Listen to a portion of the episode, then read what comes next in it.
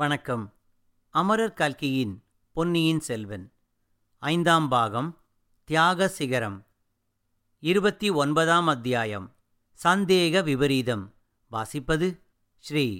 பொன்னியின் செல்வர் அரண்மனைக்கு உள்ளே சென்ற பிறகு காலாந்தக கண்டர் அரண்மனை வாசலில் வந்து சேர்ந்து கொண்டிருந்த வேளக்காரப்படை வீரர்களை நெருங்கினார். இது என்ன கூச்சல்? அரண்மனைக்குள்ளே சக்கரவர்த்தி நோயுடன் படுத்திருப்பது உங்களுக்கு தெரியாதா? கோட்டையைச் சுற்றி பகைவர் படை சூழ்ந்திருப்பது தெரியாதா என்று கடுமை தொனிக்கும் குரலில் கேட்டார். வேளக்கார படையின் தலைவன், ஐயா, கோட்டையைச் சூழ்ந்திருப்பவர்கள் பகைவர்கள்தானா? கொடும்பாளூர் பெரிய வேளார் நமக்கு பகைவரானது எப்படி என்று கேட்டான். சின்ன பழுவேட்டரையர் பொங்கி வந்த கோபத்தை அடக்கிக் கொண்டு, அதை அவரிடம்தான் கேட்க வேண்டும். பகைவர் இல்லையென்றால் எதற்காக சைன்யத்துடன் வந்து கோட்டையை முற்றுகையிட்டிருக்கிறார் என்று கேட்டார். சின்ன இளவரசரை சிம்மாசனத்தில் ஏற்றி முடிசூட்டுவதற்காக என்று கேள்விப்படுகிறோம் என்றான் வேளக்கார படைத்தலைவன். அது உங்களுக்கெல்லாம் சம்மதமா என்று சின்ன பழுவேட்டரையர் கேட்டார். வேளக்கார படைத்தலைவன் தன் வீரர்களை திரும்பி பார்த்து, நீங்களே சொல்லுங்கள் என்றான். வீரர்கள் உடனே சம்மதம் சம்மதம், பொன்னியின் செல்வர் வாழ்க, ஈழம் கொண்ட இளவரசர் வாழ்க என்று கோஷித்தார்கள். இம்முறை அந்த கோஷம் முன்னைவிட அதிக வலுவுடையதாயிருந்தது. சின்ன பழுவேட்டரையரின் முகம் சிவந்தது, மீசை துடித்தது. ஆயினும் பல்லை கடித்து கொண்டு, முடிசூட்டுவது பெரிய வேளாரின் இஷ்டத்தை பொறுத்ததா அல்லது உங்கள் விருப்பத்தை பொறுத்ததா? சக்கரவர்த்தியின் விருப்பத்துக்கு மதிப்பு ஒன்றும் இல்லையா என்று கேட்டார். வீரர்களில் ஒருவன், தளபதி, சக்கரவர்த்தி சௌக்கியமாயிருக்கிறாரா? நிச்சயந்தானா என்று கேட்டான். இது என்ன கேள்வி என்று காலாந்தகர் சீறினார். சக்கரவர்த்தியை பற்றி ஊரில் ஏதேதோ வதந்தி பரவியிருக்கிறது. நாங்களும் அவரை இன்று பார்க்க முடியவில்லை. அதனால் அவருடைய சுகத்தை பற்றி எல்லாரும் மிக்க கவலையடைந்திருக்கிறோம் என்று வேளக்காரப்படை வீரர்களின் தலைவன் கூறினான். சக்கரவர்த்தியை நீங்கள் பார்க்க முடியாத காரணம் முன்னமே நான் சொல்லவில்லையா? சக்கரவர்த்தியின் மனக்குழப்பம் இன்று அதிகமாயிருந்தது. யாரையும் பார்ப்பதற்கு அவர் விரும்பவில்லை. சபாமண்டபத்திற்கு வருவதற்கும் மறுத்துவிட்டார். சக்கரவர்த்தியின் மனக்குழப்பத்திற்கு காரணம் என்ன? ஏன் எங்களுக்கு தரிசனம் அளிப்பதற்கு மறுக்க வேண்டும்? நாங்கள் அதையாவது தெரிந்து கொள்ளலாம் அல்லவா? நல்லது, சொல்லுகிறேன். ஈழத்துக்குச் சென்றிருந்த இளவரசரை பற்றி ஒன்றும் தெரியாமல் இருந்ததுதான் சக்கரவர்த்தியின் கவலை அதிகமானதற்கு காரணம். இப்போது இளவரசரே வந்துவிட்டபடியால் இளவரசரை நாங்கள் பார்க்க வேண்டும், நன்றாக வெளிச்சத்தில் பார்க்க வேண்டும் என்று அந்த படையினரில் ஒரு வீரன் கூறினான். ஆமாம், பார்க்க வேண்டும், ஈழம் கொண்ட இளவரசர் வாழ்க என்று எல்லாரும் சேர்ந்து கூவினார்கள். இளவரசர் முதலில் சக்கரவர்த்தியை தரிசிக்க வேண்டுமல்லவா? பிறகு இஷ்டப்பட்டால் உங்களை வந்து பார்ப்பார். நிச்சயந்தானா? ஒருவேளை பாதாள சிறைக்கு அனுப்பப்படுவாரா? வேறொரு நாளாக வேறொரு சந்தர்ப்பமாக இருந்தால் வேளக்கார படையினர் இவ்வளவு துடுக்காக பேசியதற்கு சின்ன பழுவேட்டரையரின் வீரர்கள் அவர்கள் மீது போர் தொடுத்திருப்பார்கள். பெரிய ரகளையாகப் போயிருக்கும். ஆனால் இளவரசரின் திருமுகத்தை சற்று முன் பார்த்த காரணத்தினாலோ என்னமோ காலாந்தக கண்டரின் வீரர்களும் மௌனமாக நின்று கொண்டிருந்தார்கள். சின்ன பழுவேட்டரையருடைய கை அவருடைய உடைவாளை நாடியது. மேற்கண்டவாறு கேட்ட வீரனை ஒரே வெட்டில் வெட்டி கொன்றுவிட வேண்டும் என்று ஒரு கணம் எண்ணினார். உடனே அந்த கோபத்தை சமாளித்து கொண்டு உரத்துச் சிரித்தார். இவன் கேட்ட கேள்வி உங்கள் காதிலெல்லாம் விழுந்ததல்லவா? இளவரசர் பாதாள சிறைக்கு அனுப்பப்படுவாரா என்று கேட்கிறான். நல்லது, இளவரசரை சிங்காதனத்தில் ஏற்றி முடிசூட்டுவதோ பாதாள சிறைக்கு அனுப்புவதோ என்னுடைய அதிகாரத்தில் இல்லை. சக்கரவர்த்தியின் விருப்பத்தின்படி நடக்கும். இளவரசரை பாதாள சிறைக்கு கொண்டு போவதாயிருந்தாலும் இந்த வழியேதான் கொண்டு போக வேண்டும். அப்போது நீங்கள் அவரை பார்த்து கொள்ளலாம் என்று காலாந்தக கண்டர் கண்களில் கனல் பறக்க கூறிவிட்டு அரண்மனை பக்கம் திரும்பினார். வீரர்கள் மீண்டும் கோஷமிட்டதையும் பொருட்படுத்தாமல் அரண்மனை முன்வாசலை நோக்கிச் சென்றார். அங்கே வாசற்படிக்கு அருகில் பூங்குழலி தன்னந்தனியாக நின்று கொண்டிருப்பதைக் கண்டார். பெண்ணே, நீ ஏன் இங்கு நின்று கொண்டிருக்கிறாய்? உன்னை உள்ளே வரவேண்டாம் என்று தடுத்து விட்டார்களா என்று கேட்டார். என்னை யாரும் தடுக்கவில்லை, நானாகவே நின்றுவிட்டேன் ஐயா என்றாள் பூங்குழலி. ஏன்? வெகு நாட்களாக பிரிந்திருந்த தந்தையும் மகனும் சந்திக்கும் வேளையில் எனக்கு என்ன அங்கே வேலை? போகட்டும், நீயாவது சக்கரவர்த்தி உயிரோடு இருக்கிறார் என்று நம்புகிறாயே, அந்த மட்டில் சந்தோஷம். நம்புவது மட்டுமில்லை, சக்கரவர்த்தி சௌக்கியமாயிருப்பதை கண்ணாலேயே பார்த்துவிட்டுத்தான் திரும்பி வந்தேன். அதோ நிற்கிறார்களே, அந்த வேளக்காரப் படையாரிடம் நீ பார்த்ததைச் சொல். அவர்கள் சந்தேகப்படுவதாக தோன்றுகிறது என்றார். அவர்களுடைய சந்தேகத்துக்கு இந்த நிமிஷம் வரையில் ஆதாரமில்லை. அடுத்த நிமிஷம் அது உண்மையாகாது என்று யார் சொல்ல முடியும்? பெண்ணே, நீயும் சேர்ந்து என்னை கலவரப்படுத்த பார்க்கிறாயா? உங்கள் எல்லாருக்கும் பைத்தியம் பிடித்து விட்டதா என்று கேட்டார். தளபதி, என்னை பலர் பைத்தியம் என்று சொல்லுவதுண்டு. நானே என்னை பைத்தியம் என்று சொல்லிக் கொள்வதும் உண்டு. ஆனால் இந்த பைத்தியத்தின் யோசனையை கேட்டபடியினால்தான் இன்று இளவரசர் இந்த கோட்டைக்குள் அபாயமின்றி புக முடிந்தது. சக்கரவர்த்தி உயிரோடு இருக்கும் போதே அவரை சந்திக்கவும் முடிந்தது. ஆஹா, இது என்ன?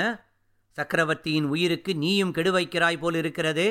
மூட ஜனங்களும் முட்டாள் ஜோசியர்களும் உளறுவதை கேட்டு நீயும் பிதற்றுகிறாயா? அல்லது உனக்கு வேறு ஏதேனும் தெரியுமா? ஜனங்களும் ஜோதிடர்களும் மட்டும்தானா கெடு வைக்கிறார்கள்?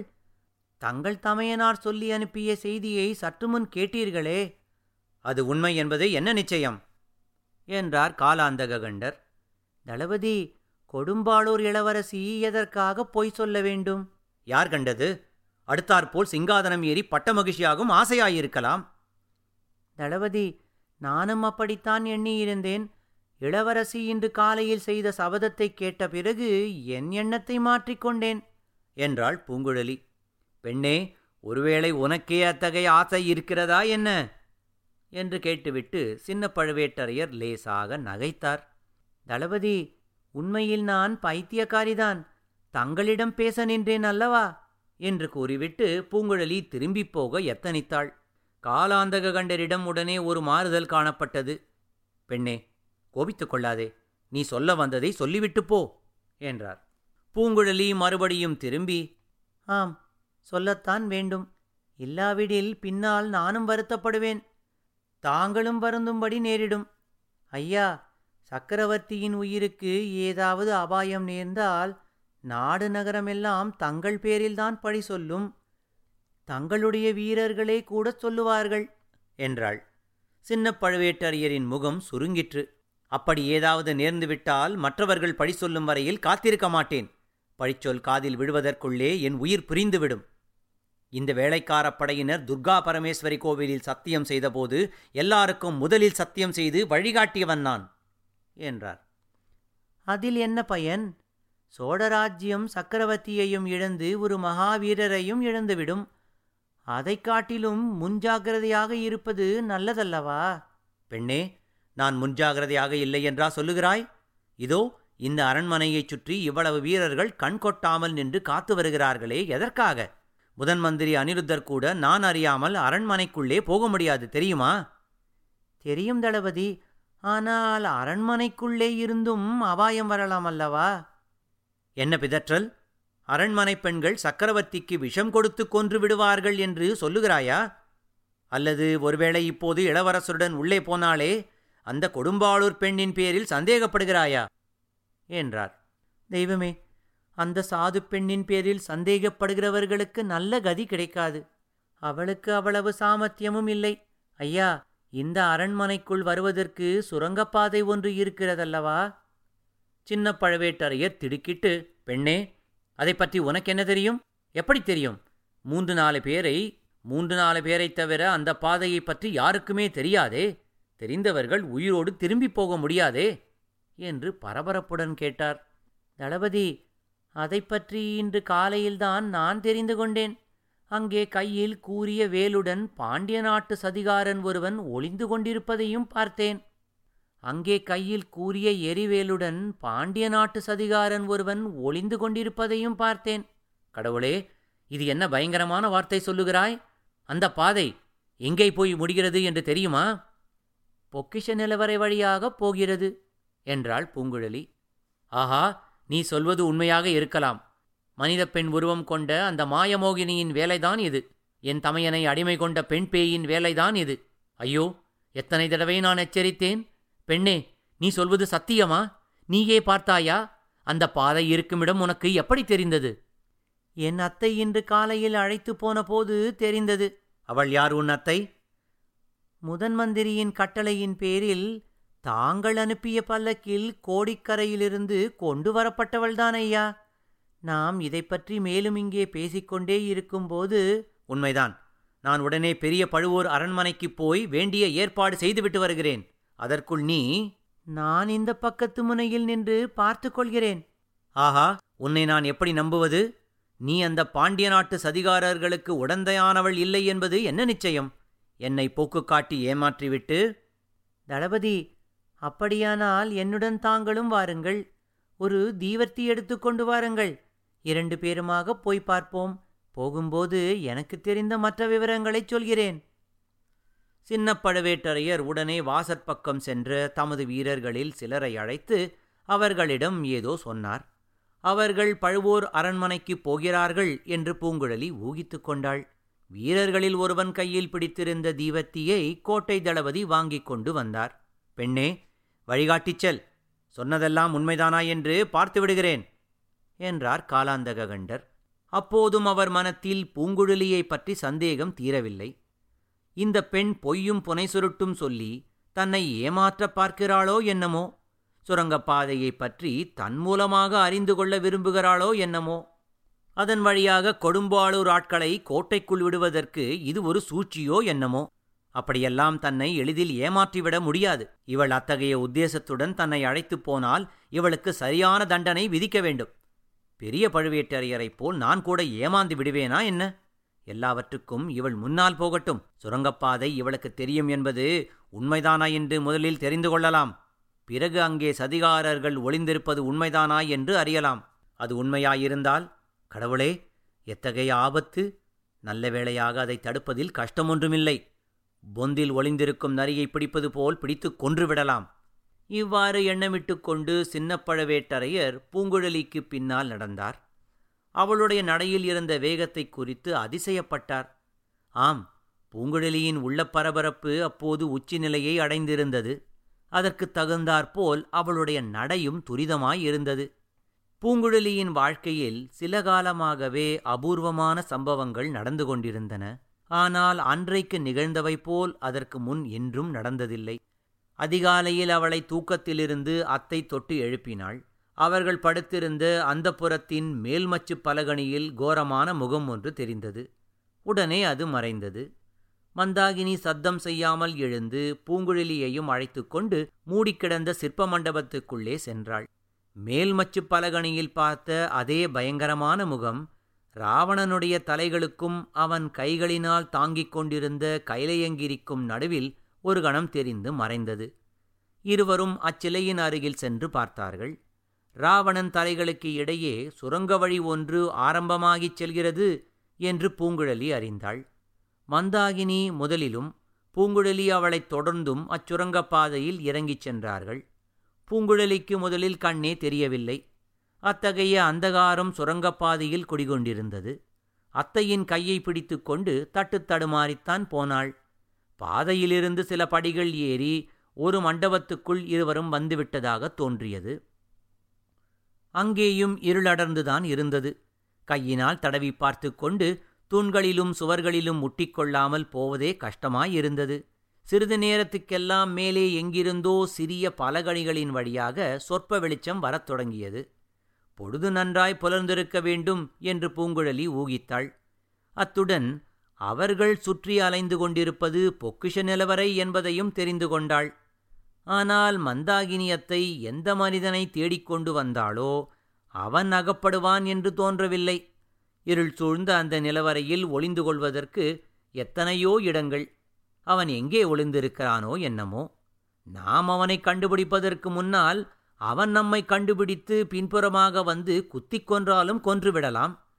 இந்த நிலவரையில் கேள்வி முறை ஒன்றும் இராது. பூங்குழலி இப்படி எண்ணமிட்டு கொண்டிருந்த போது மந்தாகினி அவளுடைய அபூர்வமான குரலில், மானிட குரல் என்றோ பிராணியின் குரல் என்றோ கண்டுபிடிக்க முடியாத குரலில் கூச்சலிட்டாள். அதைத் தொடர்ந்து பீதி நிறைந்த ஒரு மனித குரல் ஓலமிட்டது. நிழல் போன்ற உருவம் ஒன்று தடதடவென்று ஓடியது. பலகணியில் முகத்தை காட்டிய மனிதனாகத்தான் இருக்க வேண்டும் என்று பூங்குழலி தீர்மானித்து கொண்டாள். அத்தையின் குரலை கேட்டு அவள் பேயோ பிசாசோ என்று பயந்து ஓடுகிறான் என்று பூங்குழலி அறிந்தாள். இந்த எண்ணம் அவளுக்குச் சிரிப்பை உண்டாக்கியது.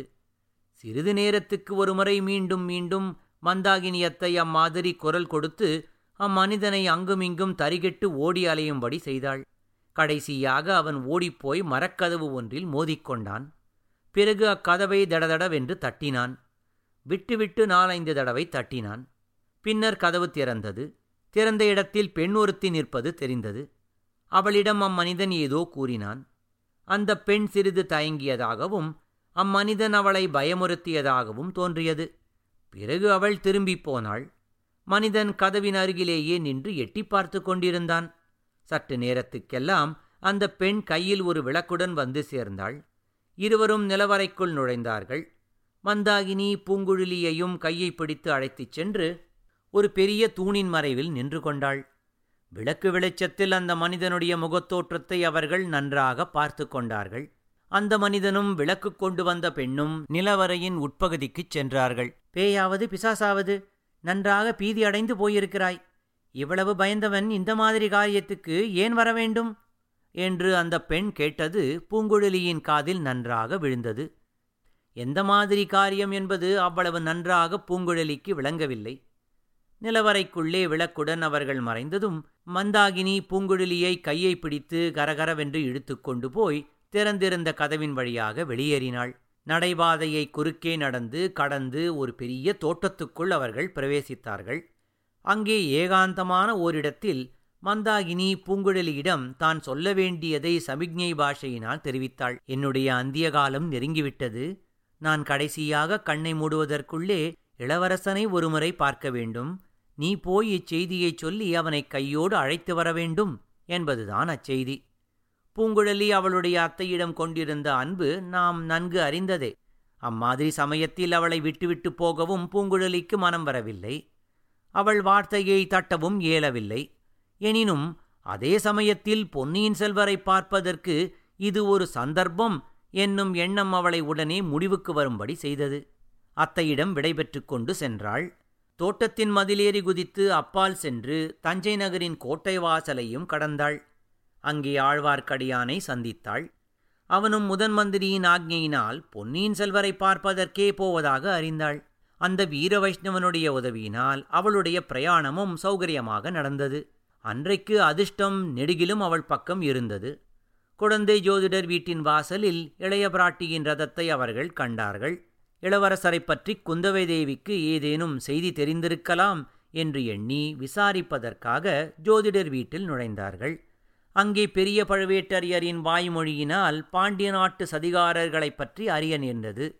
பொக்கிஷ நிலவரையில் ஒளிந்திருந்தவன் அந்த சதிகாரர்களில் ஒருவன்தான் என்பதை பூங்குழலி நிச்சயித்து கொண்டாள். அதே சமயத்தில் இளவரசருக்கும் சதிகாரர்களின் அபாயம் ஏற்படலாம் என்று அறிந்த அவள் உள்ளம் வேதனைப்பட்டது. வானதி செய்த சபதம் அந்த வேதனைக்கு ஒரு பரிகாரமாயிருந்தது. இளவரசி வானதியை காப்பாற்றப் போன இடத்தில் இளவரசரையும் சந்திக்கலாயிற்று.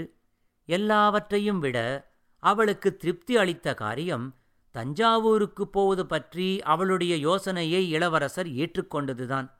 இலங்கையில் தம்மை தெரியப்படுத்திக் கொள்ளாமல் யானைப்பாகனைப் போல் அவர் யாத்திரை செய்ததுண்டு என்பதை அவள் அறிந்திருந்தாள். அங்கே சேனாதிபதியையும் படைவீரர்களையும் அவர் பிரிந்து தன்னை மட்டும் யானை மேல் ஏற்றிக்கொண்டு கடற்கரைக்கு விரைந்து வந்ததையும் அவள் மறந்துவிடவில்லை.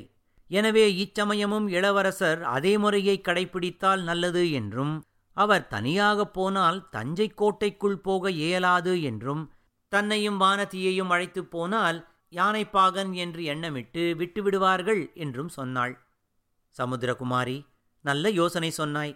ஒரு பெரிய ராஜ்யத்துக்கு முதன்மந்திரியாக இருக்க நீ தகுந்தவள் என்று இளவரசர் கூறிய மொழிகளை நினைத்து நினைத்து அவள் உள்ளம் பூரித்தது. ஆனால் இவ்விதம் அந்த நிமிஷம் வரையில் அவள் நினைத்தபடியே எல்லாம் நடந்திருந்தும் என்ன உபயோகம்? அவள் எதிர்பார்த்தபடி மந்தாகினியத்தை சக்கரவர்த்தி படுத்திருந்த அறையில் இல்லை. அவளை பற்றி அங்கே யாரிடமும் விசாரிக்கவும் கூடவில்லை. என்னுடைய இறுதிக்காலம் நெருங்கிவிட்டது என்று அத்தை சமிக்ஞையினால் அறிவித்ததை எண்ணிய போதெல்லாம் பூங்குழலியின் நெஞ்சு பகீர் என்றது. இவ்வளவு சிரமமெடுத்து சாதுரியமாக பேசி இளவரசரை இங்கே அழைத்து வந்திருந்தும் என்ன பயன்? அத்தையை காணவில்லையே என்று அவள் நெஞ்சு துடிதுடித்தது. நிலவரையிலேயே இன்னும் இருக்கிறாளோ என்று தோன்றியது. ஒருவேளை அந்த பாதகச் சதிகாரனால் அங்கேயே கொல்லப்பட்டிருப்பாளோ என்று எண்ணியபோது அவள் நெஞ்சு பிளந்தே போயிற்று. சுரங்கப்பாதை வழியாக நிலவறைக்குள் போய் பார்க்க விரும்பினாள். ஆனால் அரண்மனையில் அப்போது இளவரசரின் வரவு காரணமாக ஒரே கோலாகலமாயிருந்தது. குறுக்கும் நெடுக்குமாக பெண்கள் போவதும் வருவதுமாயிருந்தார்கள். கூட்டம் கூட்டமாக வந்து சக்கரவர்த்தி படுத்திருந்த அறையை எட்டி பார்த்துவிட்டு போனவண்ணம் இருந்தார்கள். இதற்கிடையில் தான் மட்டும் அந்த பழைய சிற்ப மண்டபத்துக்கு தனியாக போவதை யாராவது பார்த்தால் என்ன நினைத்து கொள்வார்கள்? அந்த சதிகாரன் ஒருவேளை இன்னமும் அங்கே இருந்தால் தான் அவனிடம் தனியாக போய் அகப்பட்டுக் கொள்வதும் உசிதமல்ல. எத்தனையோ நெஞ்சத்துணிவுள்ள பூங்குழலிக்கும் அந்த இருளடர்ந்த பொக்கிஷ நிலவரை சிறிது பயத்தை அளித்தது. ஆகையினாலேயே சின்ன பழுவேட்டரையரிடம் சொல்லி அவரையும் அழைத்து கொண்டு போய் நிலவரையில் தேடி பார்க்க தீர்மானித்தாள். காலாந்தக கண்டரோடு வாதம் செய்து அவர் மனத்தை திருப்பி அழைத்து போவதற்கு சிறிது அவகாசம் ஆகிவிட்டது. அதை நினைத்துத்தான் அவள் இப்போது மிக விரைவாக நடந்தாள். விரைவில் ஏதோ விபரீதம் நடக்கப் போகிறது என்று அவளுடைய உள்ளுணர்ச்சி கூறியது. அதனால் தனக்கு ஏதேனும் ஆபத்து நேர்ந்தால் பாதகமில்லை, அத்தைக்கு ஒன்றும் நேரக்கூடாதென்று மனப்பூர்வமாக விரும்பினாள். சிற்ப மண்டபத்துக்குள் பிரவேசிக்கும் சமயத்தில் அரண்மனை மாடத்திலிருந்து ஏதோ கரிய நிழல் விழுவது போல் இருந்தது. சுவர் ஓரமாக ஓர் உருவம் போவது போலவும் இருந்தது. அவை உண்மையா அல்லது பிரமையா என்று பார்த்து தெளிவதற்காக சற்று நின்றாள். பெண்ணே, ஏன் நிற்கிறாய்? போய் வெளிப்பட்டு விடுமே என்று பயப்படுகிறாயா என்று சின்ன பழுவேட்டரையர் கூறியது காதில் விழுந்ததும் மேலே விரைந்து நடந்தாள். சிற்ப மண்டபத்துக்குள் சென்றதும் இராவணன் தலைகளுக்கும் கைலாயங்கிரிக்கும் நடுவில் இருந்த துவாரவாசலை பூங்குழலி சின்ன பழுவேட்டரையருக்குச் சுட்டிக்காட்டினாள். சரிதான், இறங்க முதலில் என்றார் கோட்டை தளபதி. ஏனோ பூங்குழலிக்கு தயக்கம் உண்டாயிற்று. அவள் உடம்பு நடுங்கிற்று. அதே சமயத்தில் கிரீச் என்று அமானுஷ்யமான குரல் ஒன்று ஓலமிடும் சத்தம் கேட்டது. அது தன்னுடைய அத்தை மந்தாகினியின் குரல் என்பதை உடனே உணர்ந்து கொண்டாள். அந்த ஓலக்குரல் அரண்மனைக்குள்ளே சக்கரவர்த்தி படுத்திருக்கும் அறையிலிருந்து வருகிறது என்பதையும் அறிந்தாள். உடனே அவளுடைய தயக்கம் தீர்ந்துவிட்டது. சின்ன பழுவேட்டரையரை சிறிதும் பொருட்படுத்தாமல் அரண்மனை அந்தப்புறத்தை நோக்கி விரைந்து ஓடினாள். மீண்டும் மீண்டும் அந்த பயங்கர ஓலக்குரல் கேட்டுக்கொண்டே இருந்தது. சக்கரவர்த்தி படுத்திருந்த அறைக்குள் அவள் பிரவேசித்த போது அங்கே தோன்றிய காட்சி அவள் உள்ளத்தில் ஒரு பெரிய சித்திரக் காட்சியைப் போல் பதிந்தது. சக்கரவர்த்தி சாய்ந்து படுத்த வண்ணம் தமது அருமைக்குமாரன் அருள்மொழியின் கைகளை தமது கைகளால் பிடித்து கொண்டிருந்தார். அவர்கள் இருவருக்கும் முன்னால் மந்தாகினியத்தை நின்று ஓலமிட்டாள். ஒரு பக்கத்தில் வானதியும் அவளை மருமகளாகப் பெறுவதற்கிருந்த மலையமான் மகளும் நின்று கொண்டிருந்தார்கள். எல்லாரும் வெறிகொண்டவள் போல் கூச்சலிட்ட மந்தாகினியை பார்த்து கொண்டிருந்தார்கள். மேல் மண்டபத்தின் முகப்பிலிருந்து பாய்ந்து வந்த கூரிய வேளை அவர்களில் யாரும் கவனிக்கவில்லை. பூங்குழலி தன் அத்தையை நோக்கி ஒரே பாய்ச்சலாக பாய்ந்து சென்றாள். இத்துடன் இருபத்தி ஒன்பதாம் அத்தியாயம் சந்தேக விபரீதம் நிறைவடைந்தது. நன்றி, வணக்கம்.